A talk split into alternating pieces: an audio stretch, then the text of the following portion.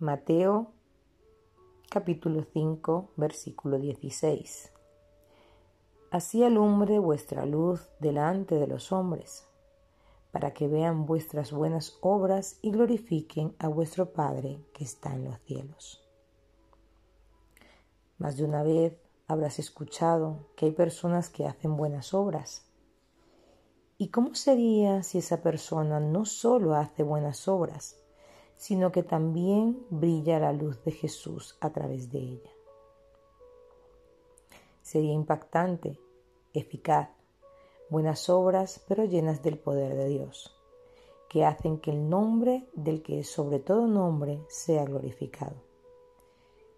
Que puedas brillar con la luz de Cristo allí donde estés, porque donde hay luz no hay lugar a tinieblas.